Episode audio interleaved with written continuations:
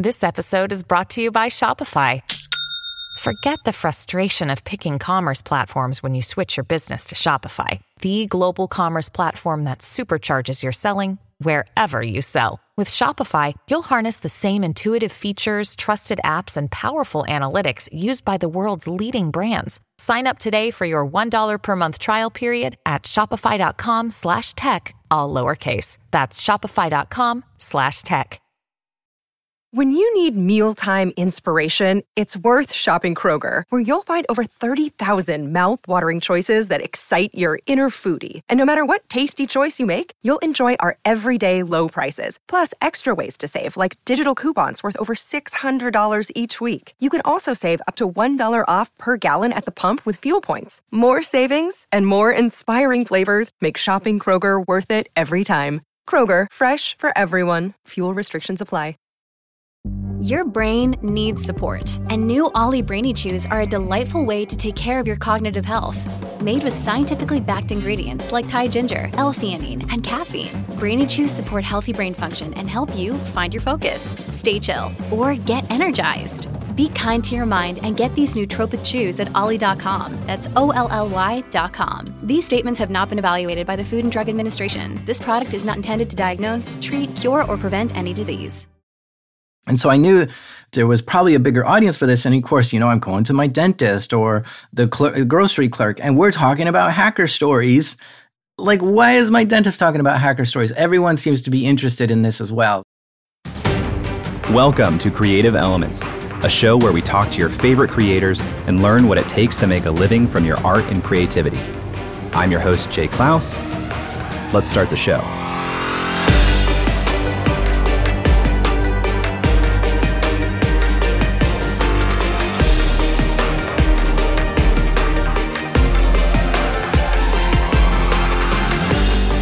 Hello! Welcome back to another episode of Creative Elements.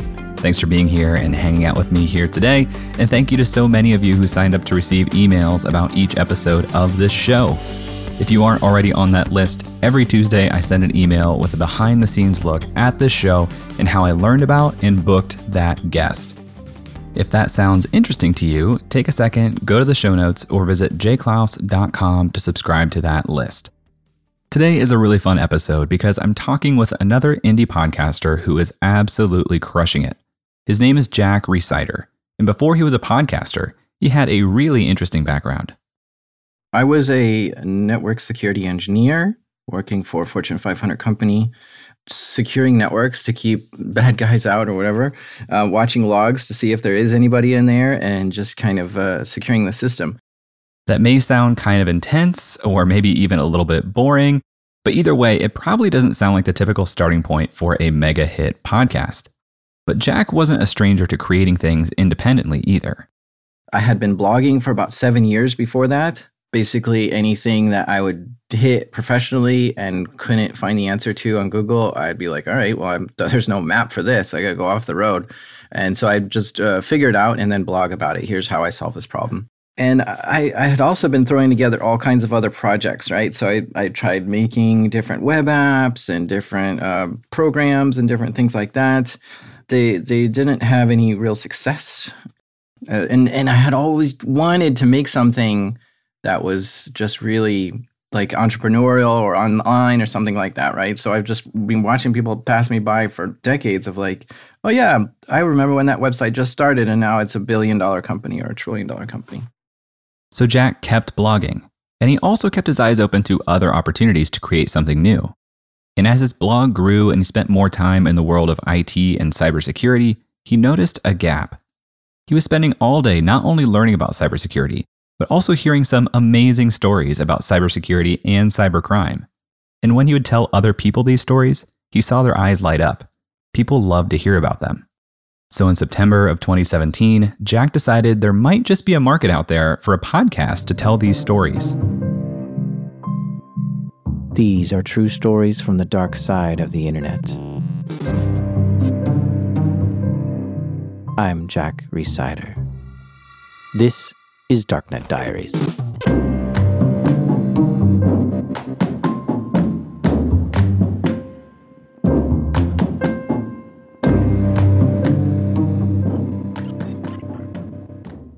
Darknet Diaries tells stories specifically intended to capture, preserve, and explain the culture around hacking and cybersecurity in order to educate and entertain both technical and non-technical audiences. And to say that there was a market for Darknet Diaries would be an understatement. The show is now nearly 4 years old with just under 100 episodes, and things have been going pretty well for Jack. I mean, it's changed everything about my life, right? So it's my full-time job. I'm making more money now than I was as a network security engineer. I have 300,000 downloads per episode, which is in the podcast world, that's really amazing because that's like the top 1% of the top 1% in podcasts. So it's really up there.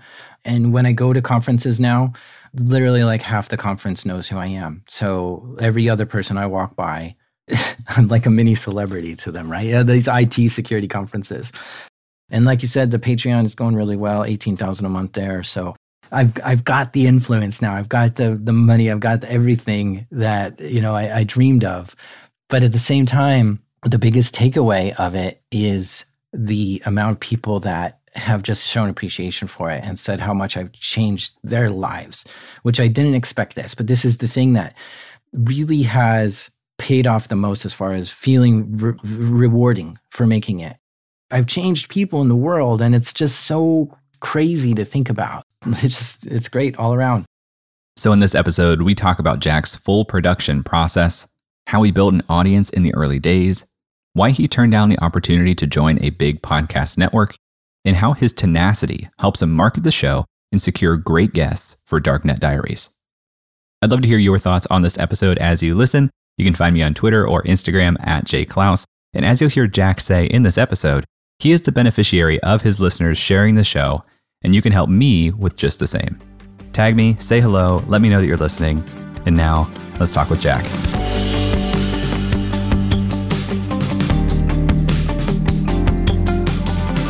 I've always had this idea that I could make anything better, like any product better, like it just put it on my desk and I can figure out a way to improve it. And that was just kind of something I've always felt like.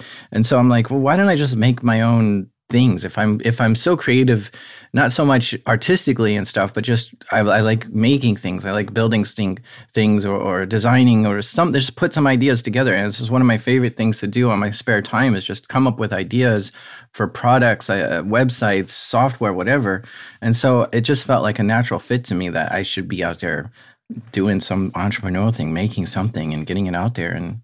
And you know, at the same time, it did feel like it's rewarding to make something that people appreciate and you change the world, you made it better in some way. And so I wanted to leave that mark in some way as well. As someone in engineering, with a background in engineering, when did you start to appreciate content, both blogging and then eventually audio as a product, as opposed to like really hammering down on, oh, I want to build websites, I want to build apps, something that was very technology specific? Well, the blog was started just because I needed a place to take notes. You know, I was hitting the same problem over and over and forgetting how I solved it last time. So I was like, I got to write this stuff down. And I might as well write it on a public ledger for everyone to see. Like, there's no difference if I do it privately or publicly. So that's where, you know, it kind of started. And then I started seeing people appreciate it. They're like, oh my gosh, I searched all over the web and I could not find the answer to this. And now here it is. Thank you so much. And that was very rewarding. And, you know, at the same time, I had some Google ads on there. And so there was a little bit of money coming in. So I was like, well, I'm hitting all kinds of things I've liked. I'm teaching people things. I'm helping people. I'm making money off this. It's helping me because this is the notes I refer to myself when I'm hitting these problems. And so it was just so valuable to me to just have a blog out there. I didn't know where I was going to go next with it. You know, maybe it was this different blog because I did make another blog, like a local city blog and some cooking blogs and other things, just, you know, dabbling with other stuff. But that one was pretty much the main one. And yeah, it was pretty rewarding. It was this like you were blogging about how you were preventing or solving security vulnerabilities at the company you were working at? Yeah, I mean, it was like, we hit this syslog message, right? There's a message that, you know, is showing you an error message or something, and you Google it, and there's zero, like literally zero hits for this error message. And you're like, how could there be like error message 90076, and nobody has ever documented this ever on the internet, right? So now I want to know what that error message means and what do I need to do to fix this problem to get over this, right? So I had to open up a case with the vendor and say, can you explain this to me? And then they would have an engineer explain it to me on the phone, and then I'd write that down and blog about it or whatever, right? So these are the ways that I would solve these things. And yeah, it was super helpful. In a world of trying to hack into systems and trying to protect systems, it always kind of seems to me like an arms race. Like, is there ever really an advantage to one side? Or it seems like the side of protection is constantly playing catch up to me. What's your take on that? Yeah, it does seem a little asymmetrical, where the attackers just need to be right once, while the defenders need to be right every single time, because if they miss once, then the attackers get in. But I do think that things are designed with security in mind, right? So like the whole world has the defenders' back, basically. You know, the vendors are trying to make things secure, and it's a big story if it isn't, you know. So it's the norm. It's supposed to be that way. It's kind of surprising whenever it isn't. So it does seem to be very tricky for us to defend when somebody. The thing is that when you have somebody with enough resources and motivation, they can get around anything. Even if the network is completely secure, they can find somebody who works there and pay them a lot of money, or threaten them. You know, we're gonna hurt your family or something if you don't steal these documents and get it to us, right? So there's always a way. If somebody has enough, resources and motivation, there's always a way. So you're doing this blog. When does the blog become the idea for a podcast?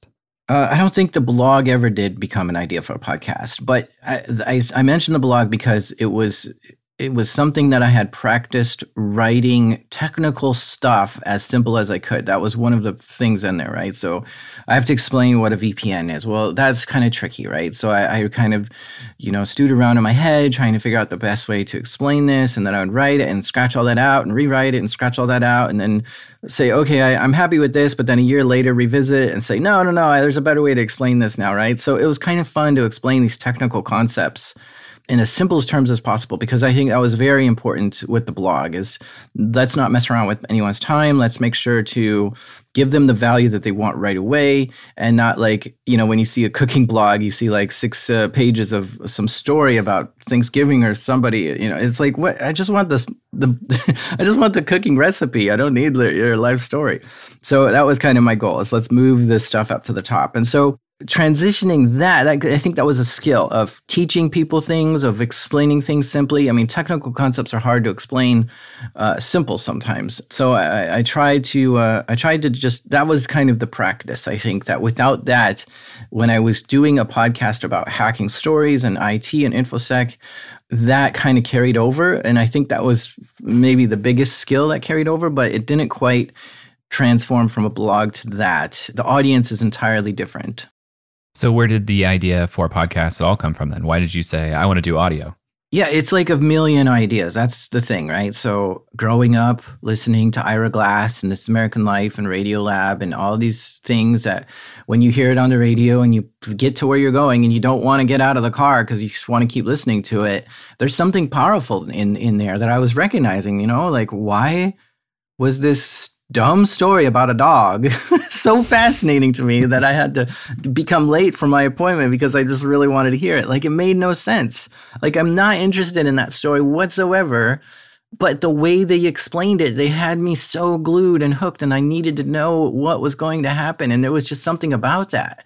And I just felt that was just so powerful. So, you got that cooking in the back of my head for 10 years to 15 years, whatever. and the boom of podcasts after Serial and all this stuff. And I'm like, where's the podcast about hacker stories? And at the same time, I'm going to all these conferences and I'm meeting people who have amazing stories that, the time where they were paid to break into a bank to test the bank's security, but they broke into the wrong bank. And then it's like, whoops, I had just hacked into the wrong bank and I have no authorization to do this, right? That's an amazing story. And I want that to hit the, general audiences, not just in those little circles in the IT security space.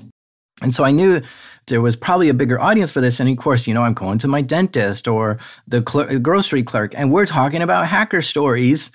Like, why is my dentist talking about hacker stories? Everyone seems to be interested in this as well. So at that time, I also heard somebody tell me, like, at an IT security conference, you know, a lot of egghead technical talks. Somebody's like, if you want to be a superstar in this space, don't try to give a talk at one of these IT security talks. Go give a talk at Comic Con or something, right? And the people there, if you tell them you're a hacker, they're going to flip their minds. They're going to be like, oh my gosh, tell me all the things about what you do and stuff. And I guess lastly, as I couldn't find a show out there that just itched, scratched that itch of, I want a high drama hacking story that is, you know, open for everyone, but not too dumb. I don't want it to be Discovery Channel of just like, well, we're not going to tell you any of the technical stuff. We're just going to tell you all the drama. No, I still want some of the technical stuff. I think a lot of people are more technical than they give themselves credit for. Yeah, I was just like, that show doesn't exist. I can't find it out there. You know, the IT shows were either very newsy or nerdy or interviewee, but they weren't filled with audio scores and, you know, multiple guests talking and stuff. It was not the same. So, yeah, I wanted the show. And all these things were in my head. I was just like, okay, maybe I can make something. And that's kind of where the idea came from, as short as I can be.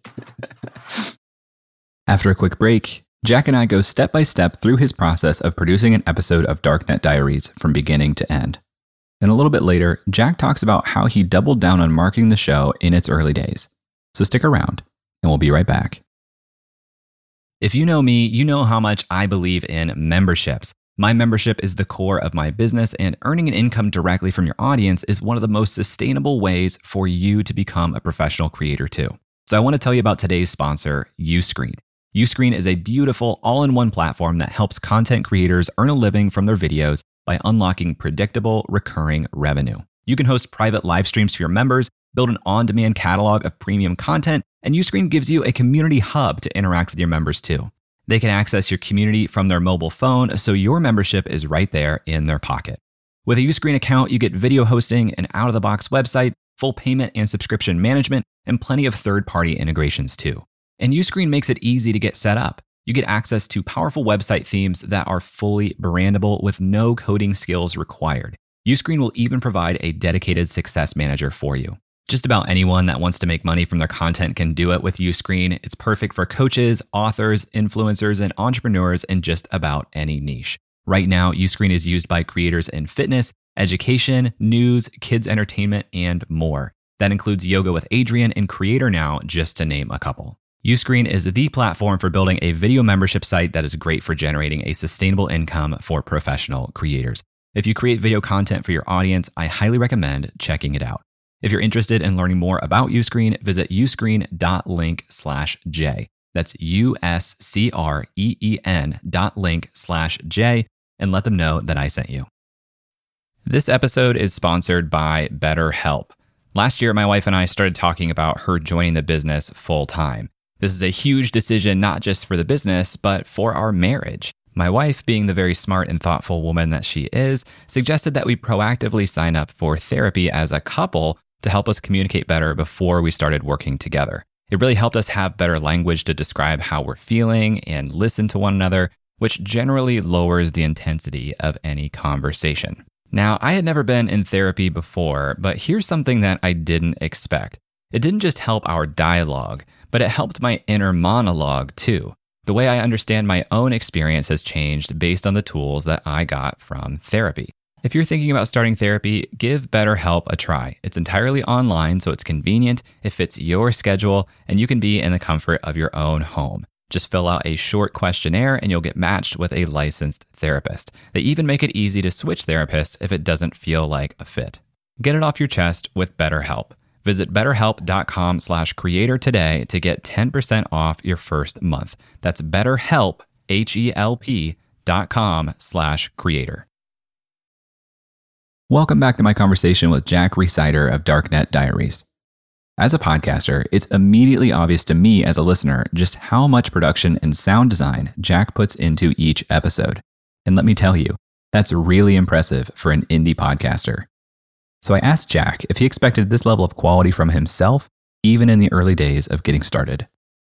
Yeah, I mean, the first Google search I had was, how does Radio Lab make their podcast? And that wasn't very fruitful, but I eventually found a book called Out on the Wire, which is made by Ira Glass, the people at Radio Lab, Roman Mars, and many more in that area of high production shows. And that was the book that really gave me the confidence that maybe I could do this. But of course, at the same time, all those shows are made by 10 or more people. And that was really disheartening as well. So then I had to kind of analyze the space even more and say, are there podcasts out there that are made by one or two people that have this same kind of high production value? And that's when I hit shows like Criminal is made by two people. And there's some mixing by a third person, but it was mostly two people. And there's another show called, I think, First Day Back, and that one is made by one person. And it has that, you know, those elements of really high production. And I was like, okay, if one or two people can do this, then it is within reach. And here's the blueprint, right? The book explains.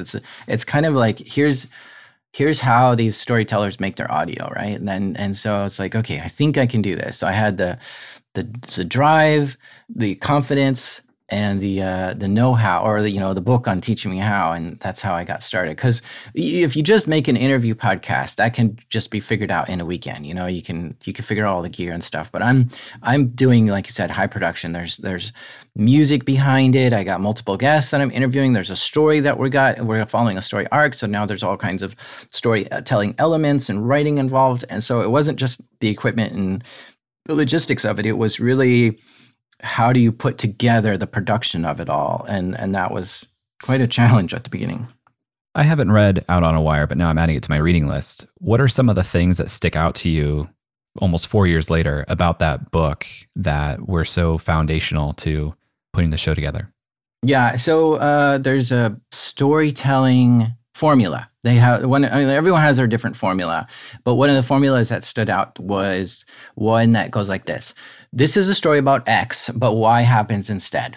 And this is really interesting to me because what's the story arc, right? So let's say, you know, that guy who wanted to pen test a bank, but got into the wrong bank, right?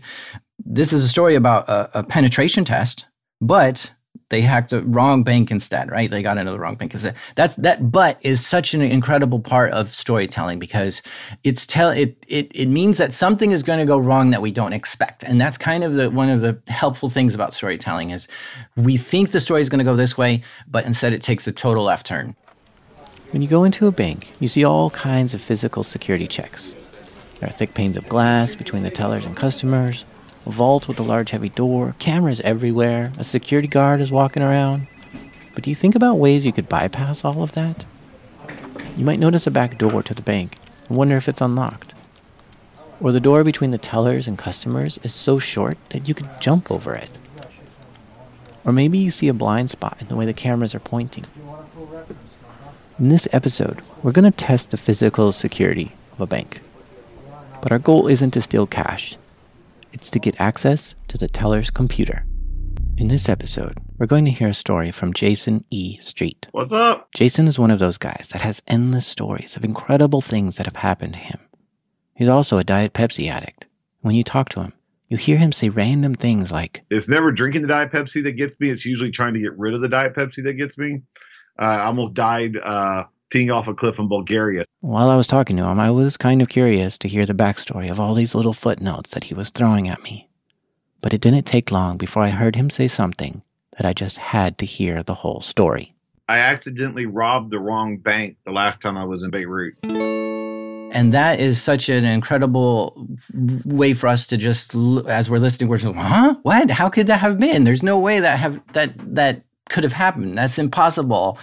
And so we're learning about it as the person's learning about it. I don't know. That's the formula. This is a story about X, but Y happened instead. So sometimes when I was writing stories at the beginning, I was lost in them, right? I didn't know how they were going to end or how we can go to the next part or all these things. And so then I would just kind of not just, I knew what the story was about because I had the broad level, but now we can shrink it down. Okay, so in this 90 seconds, what's in this 90 seconds that I can explain in the same formula, right? And so whenever I got lost, I would just go back to this kind of scaffolding, this framework, and say, okay, what am I missing as far as this goes? And then all the pieces would just come together. And so I never really had any sort of writer's block because I had these tools to help me get through it. I love that. I love that framework. And it's interesting because on one hand, it almost feels like you're spoiling the punchline right off the bat. But then also, I mean, I get hooked by stories that start off with that, because even though I know where we're headed, the entire time I have this open loop of like, okay, I know where we are in the story right now. And I'm like thinking through how do I think we're going to get to that endpoint that I know we're destined for? Yeah. It's an interesting duality, because it feels like I already know the outcome. So why am I so engaged in the story? But it works. And like there's some stories that you'd never think that we're going to get to that outcome. Because like, you know, I was listening to one marriage podcast story, right? And at the beginning, they break up and the person gets married to someone entirely else. And I'm like, how do they get married? They're married to someone else. This is impossible. And so, you know, somehow they've got to, you know, they're going to separate and get back together at the end. And you're sticking around to figure out how in the world are they ever going to do this or something. So it's really fascinating. At this point in the conversation, I couldn't resist getting into the weeds a little bit. With so much production work going into each and every episode, I wanted to get a full look into Jack's workflow from taking an episode from idea to reality. So I have a few ways I get story ideas, right? So I go to conferences and I listen to a lot of people talk. So it could be just somebody gave a talk at a conference, you know, these IT security conferences that I go to. I could also just see the news, right? Because I'm tuned in, because that's what I was doing for my day job. I saw what Russia was doing and China was doing and hacking stories and stuff like that, right? So those are fascinating. I could do something there. But now I'm in the position where enough people know my show that they're bringing me stories, so that's cool too. I also have Google Alerts. So I look for things, tell Google, like anytime there's a news article that says hacker was killed, that's kind of unsuspecting, right? It's not, we don't really suspect that, but that could be a good story. Or biggest hack ever or something like that, right? So these kind of keyword searches I'm looking for on a daily basis. And so, you know, stories come to me in that way. And then I'll interview the person. Sometimes it takes me a year to get the interview. I'll be just knocking on shoulders, asking over and over, like, please, please, please, could we do this yet?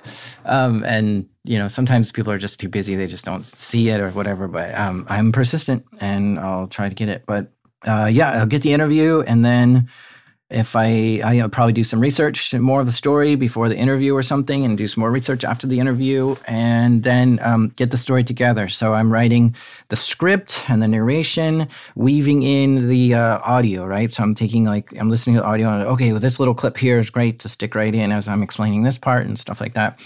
So I write it out, and then I narrate it, and then I edit the narration, because I really suck at narrating. So I probably say every line twice. And then I have to go back and take out those blips. And then I have to stitch it all together or assemble it. And then I'll just go ahead and add the sound to it. So there's probably like 15 songs that I add to each episode on average. Wow. And then I listen to it. And it's only at that point that I can actually stand back and look at the painting on the wall and say, does this look like anything even legible, right? Because when you're in all that mess to begin with, it's just impossible to tell. I mean, when you're dealing with a 30-page script, you can't stand back and look at it and say, is this making any sense? So it's only when I'm going to do some yard work or something and I'm listening for an hour and I could just absorb it for the first time ever, then I can know if it's good or not. Yeah, and then there's like 6 more rounds of edits. So that's kind of how the show gets put. And then of course I get some artwork, put it up, and put it on the host and add a web page and stuff like that. But those things I was doing all by myself for the first 40 episodes. Well, let me zoom in on some of that first, and then we'll go to post episode 40. You hear the idea and you say, okay, that's interesting. That sounds like a good concept for a show episode. And you probably pretty early on know this is a story about X, but Y happens instead. But as you're laying out this episode framework and you're starting to get into the script, are you discovering that as you create start to finish, or do you start to like create a skeleton of sorts and then fill in the pieces? I think somewhere in there, as you know, maybe as I'm listening to the interview, I'm realizing like, oh, yeah, I'm taking a note on where the big turns are, right? Because I think that's important. We're expecting the story to go in this direction, but all of a sudden it just completely changed gears, right? Everything is just switched over. So that is an important part. That's probably the most important part of the story, is when it completely changes in a new direction. And so it's not so much that I'm building that formula out today. I mean, I was at the early days, but now I'm like, okay, these are the moments that I really care about, right? So I want to take those slow. If we go through a moment like that, I will typically in the interview say, let's go and to the beginning and do it again, not repeat the same things. But now that I know that this was such a major change of the story, I want to know, like you told me the meat and potatoes of it, but now I want to hear the emotion behind it. Like, what did it feel like when all of a sudden you learned about this? Because often our feelings are what hit us first, and then our logic hits us second, right? So they're telling me what logically happened, but now I want to know what emotionally happened first. Like when you open that envelope, what happened to you emotionally? Because that happened first, not what you saw, right? So I go back and try to figure that out. I do take notes mentally on what my favorite parts are, and then just make sure that gets in there, and then that kind of defines the story as far as major peaks. When you talk about the interview, you pull in a lot of audio from the interview, but do you do a lot of these interviews as research and like supplements the story? Well, I don't typically like experts on my show. I typically like the people who were there and have the firsthand experience. So I will get those interviews first to hear what they had, but then I do fact checking as far as calling up other people, their friends, their family, their neighbors. I haven't called the neighbors yet, but I've called their friends and family and messaging people and stuff to just kind of get more of the story, parts that I don't quite understand or something, and I'll do some other stuff. I don't always put those audio bits in there because people don't want to have their voice in there or whatever, but it's typically just the person telling the story that was there. Well, going back to, September 2017, I think, is when your first episode aired. And then for the first several episodes, it looks like you were releasing every 2 weeks. This sounds like an insane amount of work, especially if you are working at a full-time job at the time that you're starting this. How many episodes are you working on in parallel at any given time, especially if it takes you a year sometimes to get the interview? Yeah. I mean, at the time, it was insane. But I was feeling rushed because every other podcast out there had like 100 episodes already out there. And I wanted to have like a good back catalog so people could binge and get part of it. If you have like 1 or 2 episodes or even 5 episodes, it's just like, this is still new. I'm not sure if I'm going to get into it or whatever. And when the show has like 20 or 40 episodes, then you feel like, oh, wow, this one. I don't know. There was just something in me that was like, I need a big backlog and I need to make this as like, it wasn't so much getting it out there for the current listeners. It was just getting it out there for future listeners. And it was weird, but I just needed to like churn it out really quick. And at the same time, I wanted to churn it out because I wanted to get good at this. And I knew I wasn't good yet. And so it's just a matter of just keep doing it, get it on the schedule and go. And that really helped as far as like getting better at it and stuff. Well, how long does it take you now to go like beginning to end on an episode? I mean, it still takes me about the same amount of time as it did before, but it's a good 2 weeks, right? So that's 40 hours of work. And now I have other people helping me. So that 40 hours is kind of split between other people. And now I'm looking at my episodes that I'm currently working on. And there's 1, 2, 3, 4, 5, 6, 7, 8, 9, 10 that have started production. So that's kind of my cue right now. 10 are in production. That means I've already done the interview or more. Wow. Do you ever get these stories like mixed up? Yeah. I am not good at remembering these stories. So I've actually looked at a couple old ones and I'm like, I have no recollection making this. And yet there's my voice and it's on my website. And I was like, what? How does this end? Like, I can't wait to hear how it ends. When we come back, Jack talks about quitting his job to focus on Darknet Diaries full-time and the specific strategies he used to market the show. Right after this. This episode is sponsored by Podcast Movement. For the past decade, Podcast Movement has organized the world's largest gathering of podcasters, featuring thousands of attendees, hundreds of breakout sessions, panels, and workshops, plus the largest trade show in podcasting. Podcast Movement helps podcasters of all experience levels create, grow, and profit from their show. It's suitable for beginners, but you'll also have the opportunity to meet some of the biggest names in the industry.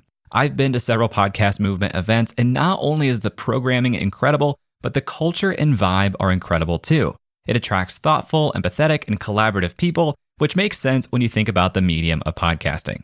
Podcast Movement hosts two events per year. The first just wrapped up, but their flagship conference is happening August 19th through the 22nd in Washington, D.C. Attendees have the freedom to choose their own adventure across several different stages throughout the four-day event, not to mention dozens of amazing networking events, parties, and the expo hall floor. Tracks include podcast creation, video and live streaming, industry professional, plus several stages of curated programming from some of the top companies in podcasting. It's truly a unique event, and if you are a podcaster, I cannot recommend it enough. Right now, tickets are available at super duper early bird pricing. And as a Creator Science listener, you can save $50 on top of that by visiting podcastmovement.com/science. That's podcastmovement.com/science. Hey, welcome back. As of this recording, Darknet Diaries is 4 years old and is just about to cross the 100 episode mark with more than 300,000 downloads per episode. By comparison, Creative Elements is about a year and a half old, is nearing episode 80, and has 10,000 downloads per episode. And those are numbers that I'm really proud of. So I asked Jack at what point he took the leap into focusing on Darknet Diaries full time. It was about 9 months into making it. Which, yeah, you're right. Making a podcast like this every 2 weeks with a full-time job was crazy. But there was something early on, which was people really liked it. And I was getting messages from total strangers. I was meeting people at conferences who I never knew before and weren't friends or friends of friends or friends of friends of friends. And they're like, what, you were the one who makes that show? I love it. I've listened to every single episode and I can't wait for the next one. And there was something about that, something the way that they came up to me. I mean, there was somebody who handed me $100 bill once at a conference and said, you are so valuable to me. Here, take this. And I knew, like, even early on, even when I had just 1,000 listeners, that was so powerful to me to know that I had something important, right? It's just that you get that glimmer that you've made something, but you're not sure if it's good or not. But then when you see these people who just totally appreciate you, then you know it's worth pursuing, right? So I don't feel like I had this like false dream that I was chasing. I felt like there was something really there that I knew I had it. And so, with that, and being kind of burnt out at work, and there was we got acquired by a new company, and it was new management, and all this stuff just wasn't working out for me there. I was like, I think I'm gonna quit this and focus on my podcast full time for 3 months. So I kind of took a 3-month break of just work to see if I could get through this. And I was like, hopefully by the end of the 3 months, I'll start to make enough money to eat ramen noodles or something, right? And that this can sustain me to go another month after that or something, right? So that was the case, right? I took a break and focused on, and in fact, during that time, on that break, I switched to one a month. I slowed down the production of it so that I could speed up the promotion, like the marketing of it, because I think that was what the next step was. I had the good show. There's 3 things I always say people need to do for a good podcast, right? Is to make a good show to begin with, a great show if you can, then market it, then monetize it, right? So you're not going to be able to monetize it if you have no listeners, and you can't get listeners if your show sucks. So it has to be in this order. So I had the great show, I felt like, because total strangers were approaching me. And so now I needed to market it. So I slowed down the production to once a month so that I could just push out the marketing message as best as I could. And that was mostly social media, Instagram, Facebook, and Twitter.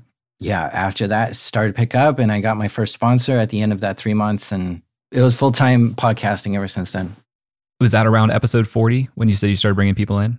No, that was more like episode 20 or 25.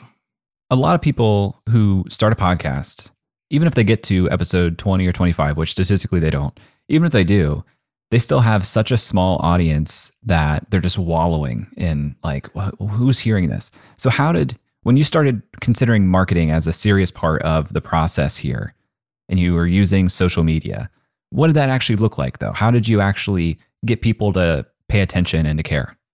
I've been wanting to get to this point so bad in my whole life, right? To have something that is worth being an entrepreneur about, right? So I've tried all these things before. I've got 99% of the way done on all these projects, but never got it. The blog was there, but it wasn't just like bringing in, tons of stuff. This I saw as potential of like, this could make some money, and I could change my whole career on this and stuff. So I thought this was worthy. It's something that I've wanted too. And because I wanted it, that means I've read tons of entrepreneurial books in the past, right? So Gary Vaynerchuk, Seth Godin, Tim Ferriss, you name it, just all these entrepreneur people. I've just been binging all their books. And so by the time that I had something worth marketing, I had something made, and now I just needed to get it out there, I had tons of tricks already. So I went crazy with it, right? So one of the things I did is I made a list of 100 influencers, people who are journalists, bloggers, YouTubers, podcasters, just people who are big on Twitter, right? Just anything that has an audience. Because I knew if I could get them as listeners, then their promotion or their, suggestion to listen to my show is going to be much more important than the person who has just 5 followers on Twitter. So I sent an email to 100 people.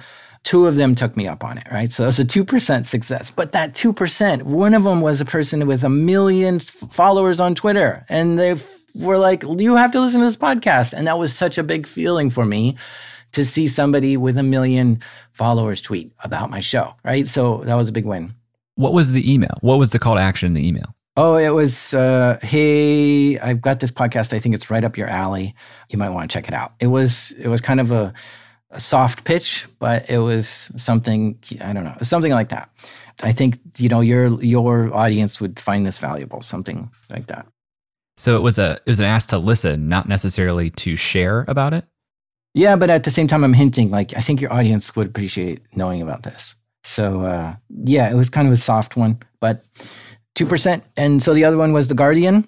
Guardian newspaper, they had a little mention of me. Like, here's a new podcast you might be interested in. It was just like a 2-paragraph thing, but I was like, oh my gosh, I'm in The Guardian and somebody tweeted me. This is great. So that was, I took those. It didn't really do much. I'm looking at how many people clicked from The Guardian. It wasn't many. And there wasn't that many likes on that tweet because things just don't go viral like that because people don't like things that they don't know, right? So they like things they do know that they like, right? And so if you say, hey, check out this new podcast, nobody knows about that podcast. So nobody's liking it. Nobody's retweeting it. It just doesn't work. So, and if they do, they've got to stop what they're doing on Twitter, go listen to the show for an hour and then come back and then like it. It's just not going to happen, right? You're in that moment. You either like or keep scrolling or go subscribe or something. So nothing really came out of those, but I took those as social proof. I stuck them on the front page of my website. I'm like, look at this. People with 1 million followers are tweeting about this. The Guardian is writing about this. Why aren't you listening, right? And so that really, when you land on the website and you see that, you're like, oh, wow, this is like you were telling me before this show started, like, I don't know how I missed this. Totally. I mean, it was like, how have I not heard this? This is so well done. And it feels like this perfect intersection of technology and true crime. And for all the true crime that I hear about, I hadn't heard about this, specific bent on true crime. Yeah. And that's kind of the feeling I want is, wait, how did I not know about this? And then you want to get into it. And if you don't have that social proofing, if the show doesn't pop out at you in some way and just hit you like that, like, you find a new show, you don't always say that about new shows. Even shows I have like 100-episode backlog, you don't always say that. Like, oh, how have I not found this? You just kind of feel like, oh, of course a show like that exists, right? But you had a different feeling from mine, and that's kind of what I was going at is I want people to be really surprised when they find it. So, yeah, I mean, these are some of the things that I was doing. On Twitter and stuff, I was just posting like crazy, 2-3 tweets a day, getting it queued up and Buffer or Edgar or something and just getting tons of stuff out there. It wasn't always self-promo, right? It was often building up my social media, right? So I wanted to have my first goal was to have 10,000 followers on all 3 accounts, Instagram, Facebook, and Twitter in 1 year. And so how do I get that? That's a slow process, but a year's going to pass and I'm either going to have that or not. And I might as well have that after a year. So it was a serious goal and I hit it. And once you hit like 10,000 followers, things really start opening up. You get new features, you get new, new people messaging you because bigger people are feeling like, oh, this is more important. Like you're saying, you got that feeling of, how did I not know about this? Because my Twitter now has 60,000 followers, right? So it's like, wow, this is a big thing that I've been missing this whole time, right? So it has that social proofing as well of like, how did I miss this? So that there's a bunch going on there. Social proof like plays for people to take something seriously, right? But there's still the need for traffic or distribution to get to the website to see the social proof in the first place. So how are you now driving people to the website to see this and say, oh, I guess this is something I should be taking seriously. I'll take a listen. It was also word of mouth. And for that, what I was doing is not really looking for new listeners, but seeing what I could do more for my current listeners, right? So I knew I had these listeners, like, what would make the show even better for you? So there's this thing I look at sometimes, which is how many downloads is one listener doing, on the average listener doing? And if they're just listening to one episode and leaving, how can I get them to listen to 2 episodes and then leave, or 3 episodes and then leave, right? And so I want that list to grow. I want them to stay longer. And in order to do that, so I put a lot of focus just on my current listeners. In order to do that, I want them to get more value out of it. I want them to be more surprised. I don't want them to be bored because they've listened to, 5 or 10 or 15, and they're like, yeah, I kind of know what's going to happen in the 16th episode, right?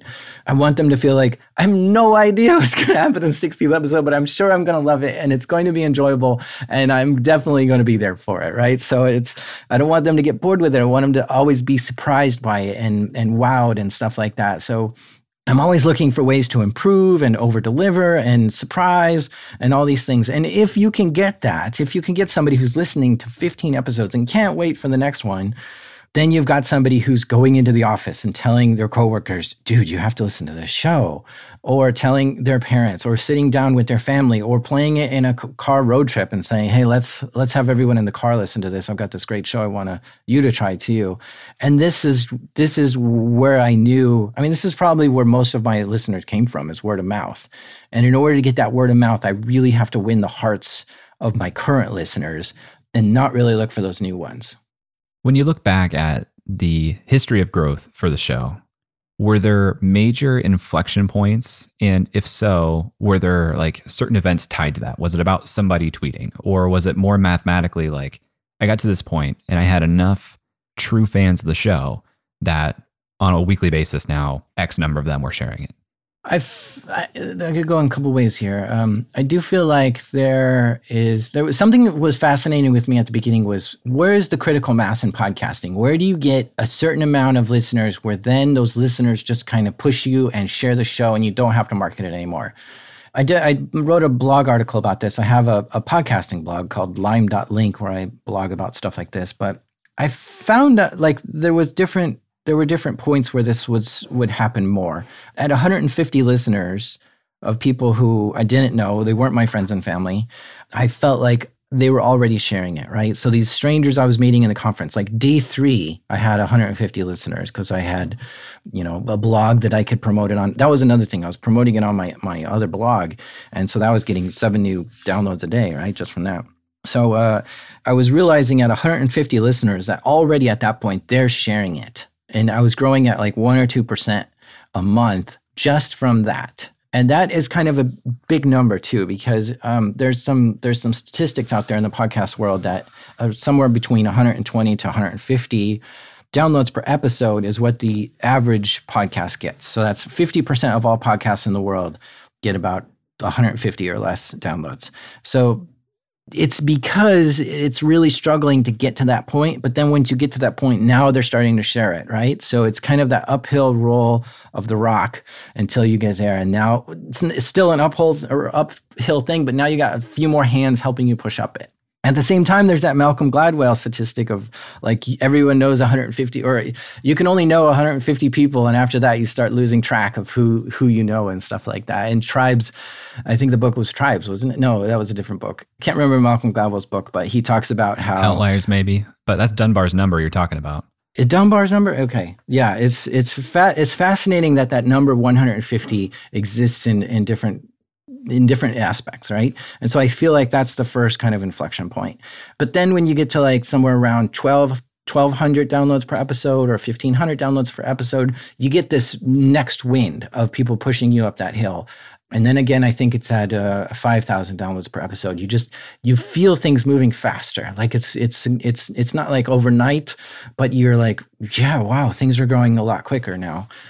So you get these extra things. But there was another thing, which is when guests first started bringing me stories, right? So a guy came out of prison and he comes to me and he says, I don't know who you are, but I've been told I need to share my story with you. I'm like, well, okay. And he gives me his subpoena and all his court records. And I was like, holy cow, you've got like the greatest story I've ever heard.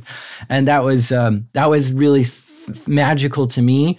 There's lots of luck in the world that you can have. But when you are the person who makes these kind of things, these kind of stories or whatever, you become the go-to person for when somebody wants to tell you that story, right? So since then, I've had like 10 people come and bring me their incredible story, and I don't have to go find them. And that is not, it's a type of luck, but it's the best kind of luck. It's the luck that when you're known for something, that you get that opportunity. And, you know, I would never have known about these stories because nobody's ever talked about them. But I'm in that lucky position to have made my name here. So that, I think, was another big inflection point, was when stuff started coming my way and I didn't have to work so hard to find the stories.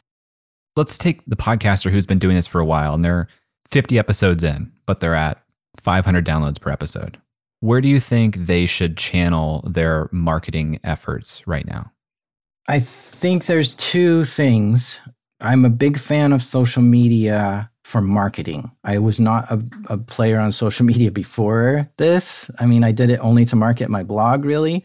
But I just am not like a fan of social media just in general. But everyone is on social media. So if you're like, oh, I'm having trouble getting my word out, well, social media is the place to be. And it's not so much you need to make a podcast and then you'll get a social media following. It should be the opposite strategy. It should be build that big social media following, make a goal to get 10,000 followers in a year, and then convert them to listeners, right? So that's flipping it over. So how do you get 10,000 listeners or 10,000 followers? There's tons of articles out there. I'm not going to be the one who's going to tell you what to do because there's so many great articles out there and YouTube videos on how to get followers. And it's a lot easier to get somebody just to click follow and be done versus to be a subscriber and listen to your show and then promote it somewhere else, right? So build that social media following. Do it by posting a lot and not just like self-promotions, but like, let's do some inspirational posts. Let's do some funny posts. Let's do some news posts. Let's talk about some thoughts I had. I mean, the classic thing is like if you're a sports podcaster, you obviously like talking about sports for 2 hours on your show or whatever, however long your show is. Just keep talking about it on Twitter. Like talk about sports for 2 hours a day on Twitter. Like that's great. Everyone will appreciate that because sports is just endless. It never ends. So just take your natural conversation from your podcast to Twitter or whatever and going crazy there. So that's one way. Another way is to really drive as much value to your listener as possible. Figure out what you want your listener to get out of your show. Do you want them to be happier because they're laughing at it? Do you want them to be more informed because you're teaching them something? Or whatever the case may be. What's that value they're going to take away from it? And then deliver that in spades. Over-deliver it to them, get them the most value that they could possibly get out of that hour or whatever it is that your show is. The more that they appreciate what you've done for them, the higher chance that they're going to share it. And when they're sharing it, that's golden. What do you think about the future of podcasting generally? We're seeing, Apple get into subscriptions. It seems like Apple and Spotify are really getting more intense about their positions in the podcasting marketplace. And we're also seeing a lot of consolidation with networks or even Spotify buying original shows. What's your take on what you think the next couple of years will be like in the podcasting industry? I was blogging about this as well, that I don't like when shows become exclusive on a platform. I don't think that helps the podcast industry at all. I hate it because it's like, the only thing it helps is the actual podcaster who makes the show, which I can probably even argue that it doesn't even help them. Yes, $100 million to Joe Rogan is great, but now his influence is much less. Like he's probably lost half his audience or more. So, you know, what's he doing it for? Is he doing it just for the money, or is he doing it for the influence? Is he doing it because he wants his name out? So you have to really put all these things in consideration. And I think some shows are losing huge audiences by going exclusive and making, I don't know. Anyway, I think it's not very good for shows to become exclusive. It kind of ruins the whole point of it, or the spirit of it. So I don't like that. There's some ad tracking going on that I don't like as well, where certain hosts are able to see more information about you that they should, just their listeners. And so I hope that goes away, but it probably won't. And I think it's still growing. I mean, I'm looking at the pod news stuff, and it's just growing tremendously. So podcast is going to continue to grow. Hollywood's going to be entering it more. Celebrities are going to be entering it more. I like that because it legitimizes podcasts more. It makes, you know, it goes from somebody who's never listened to a podcast to, okay, I listened to this one podcast. And then once they're caught up on that, they're like, well, what other shows can I listen to? And then they find other shows that they like. So it introduces new people into the space, and that's fine. But yeah, I love podcasts at this point, and I expect them to do well in the future. Have you considered ever joining a network yourself? Yeah, I really had that kind of as a thought and a dream and a goal at first, of to be part of one of these big networks. But the deal actually came across my table, and I didn't like it. The terms on there were just too much. It was like, we want to put too many ads in. And that was, I think, the biggest thing. And I said, well, I only want to put 2 ads. But they were like, no, we want to do 4 ads. And I was like, well, I only want to do 2. Let's rewrite the contract to 2. And they're like, well, that's a non-starter. So I never actually got to join. But it was really nice getting that opportunity, because I had, if I would have joined the network, I probably would have grown faster and made a lot more money. But not doing it means that I was self-built, right? There's this independence of it all that feels great to be indie, to look back and say, I made this without the help of a big network and all these things. And there's something so satisfying about that at the end, versus trying to get some shortcut to get there or something else. And you don't have to be affiliated to something else or you know, apologize for them or anything like that. So yeah, I thought about it, and I'm glad I didn't, because I feel staunchly independent, and I'm happy I am. You have been independently supported on Patreon from your listeners. And one of the most popular Patreons that I've seen personally, with over 5,300 patrons, $18,000 per month. For someone listening to this who wants to be listener or fan supported, when do you think implementing Patreon makes sense? For me, you could do it on day one. It's fine. I have no problem with that. Go ahead. But for me, it was when I had 5 people come to me and say, how do I donate to the show? And I had ads on the show. And I'm like, well, I have ads. I'm fine. I don't need your donation. But once that 5th person came, I realized people want to show appreciation and they want to support this. And so I might as well give them the option. And so that's when I started mine, was after the 5th person asked, how do I donate?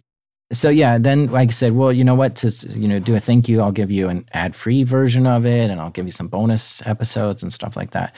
And I've studied what goes on Patreon to kind of figure out what's the best way to do this. You know, what should you offer and stuff. And I'm looking at the top 50 most popular Patreon podcasts. I see that people give bonus content and ad-free feeds kind of as the most popular. They've also been there for a long time, like, you know, a year or so on Patreon, and they have a very good show, right? So it's not something that people turn on it for a little bit and turn off. They have loyal listeners. So I think that just the combination of those 3 things can make a very successful Patreon. But even if you have 20 Patreon supporters, that's still what, like $60 a month or so, and that's pretty good. Have you looked at some of the Patreon-esque podcast-specific things like Supercast or Glow.fm before ultimately choosing Patreon? I think when I was starting, those ones weren't around, but I probably would have chosen Supercast if it was. Yeah, Supercast wasn't around yet. I remember it launching after I started. It's really hard for me to switch because it's kind of a sticky thing. You got everyone already subscribed and stuff. But yeah, Supercast is pretty cool. There's some others, but Actually, probably if I were to redo it today, I would just run my own. There's a few other podcasters I know that have just figured out how to take the Stripe API and implement it onto their website to build their own subscription system. And that seems more my thing now. Well, last question here. For somebody listening to this who is an aspiring podcaster, hasn't started the show yet, wants to be indie, what advice would you give them about getting started? I think the best thing is to find something you're passionate about, because when you are excited about a specific topic or whatever, it really shines in the show versus doing something because you think that's what's popular or that's what people want to hear. Yeah, that's, I think, is the biggest thing, is find something. And if you're going to be doing it and for a long time or whatever, you want to have fun doing it. So if you're passionate about it, that's going to be great versus making something because you think someone wants that in the world. So find what it is you really love talking about or getting into or getting crazy with. And then that, I think, can go a long way.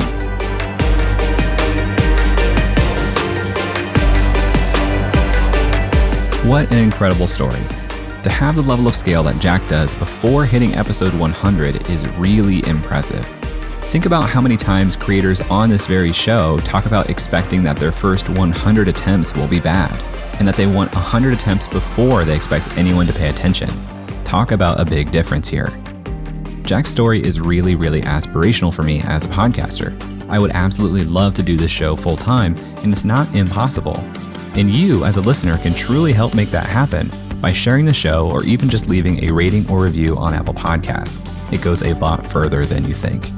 If you want to learn more about Darknet Diaries, you can subscribe in this podcast player you're listening to now or visit darknetdiaries.com. Links to both are in the show notes. And if you want to learn about starting your own podcast, I've also linked to a short workshop I've taught on starting a podcast, as well as my full-length course, Podcast Like the Pros.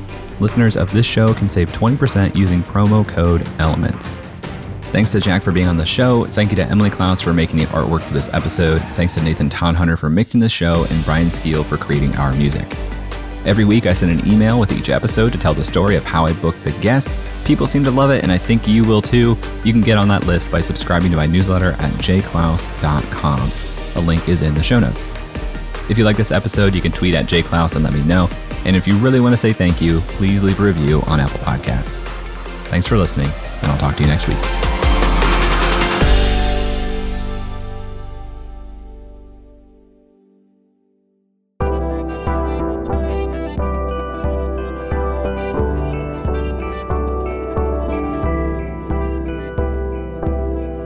The Podglomerate, a sonic universe.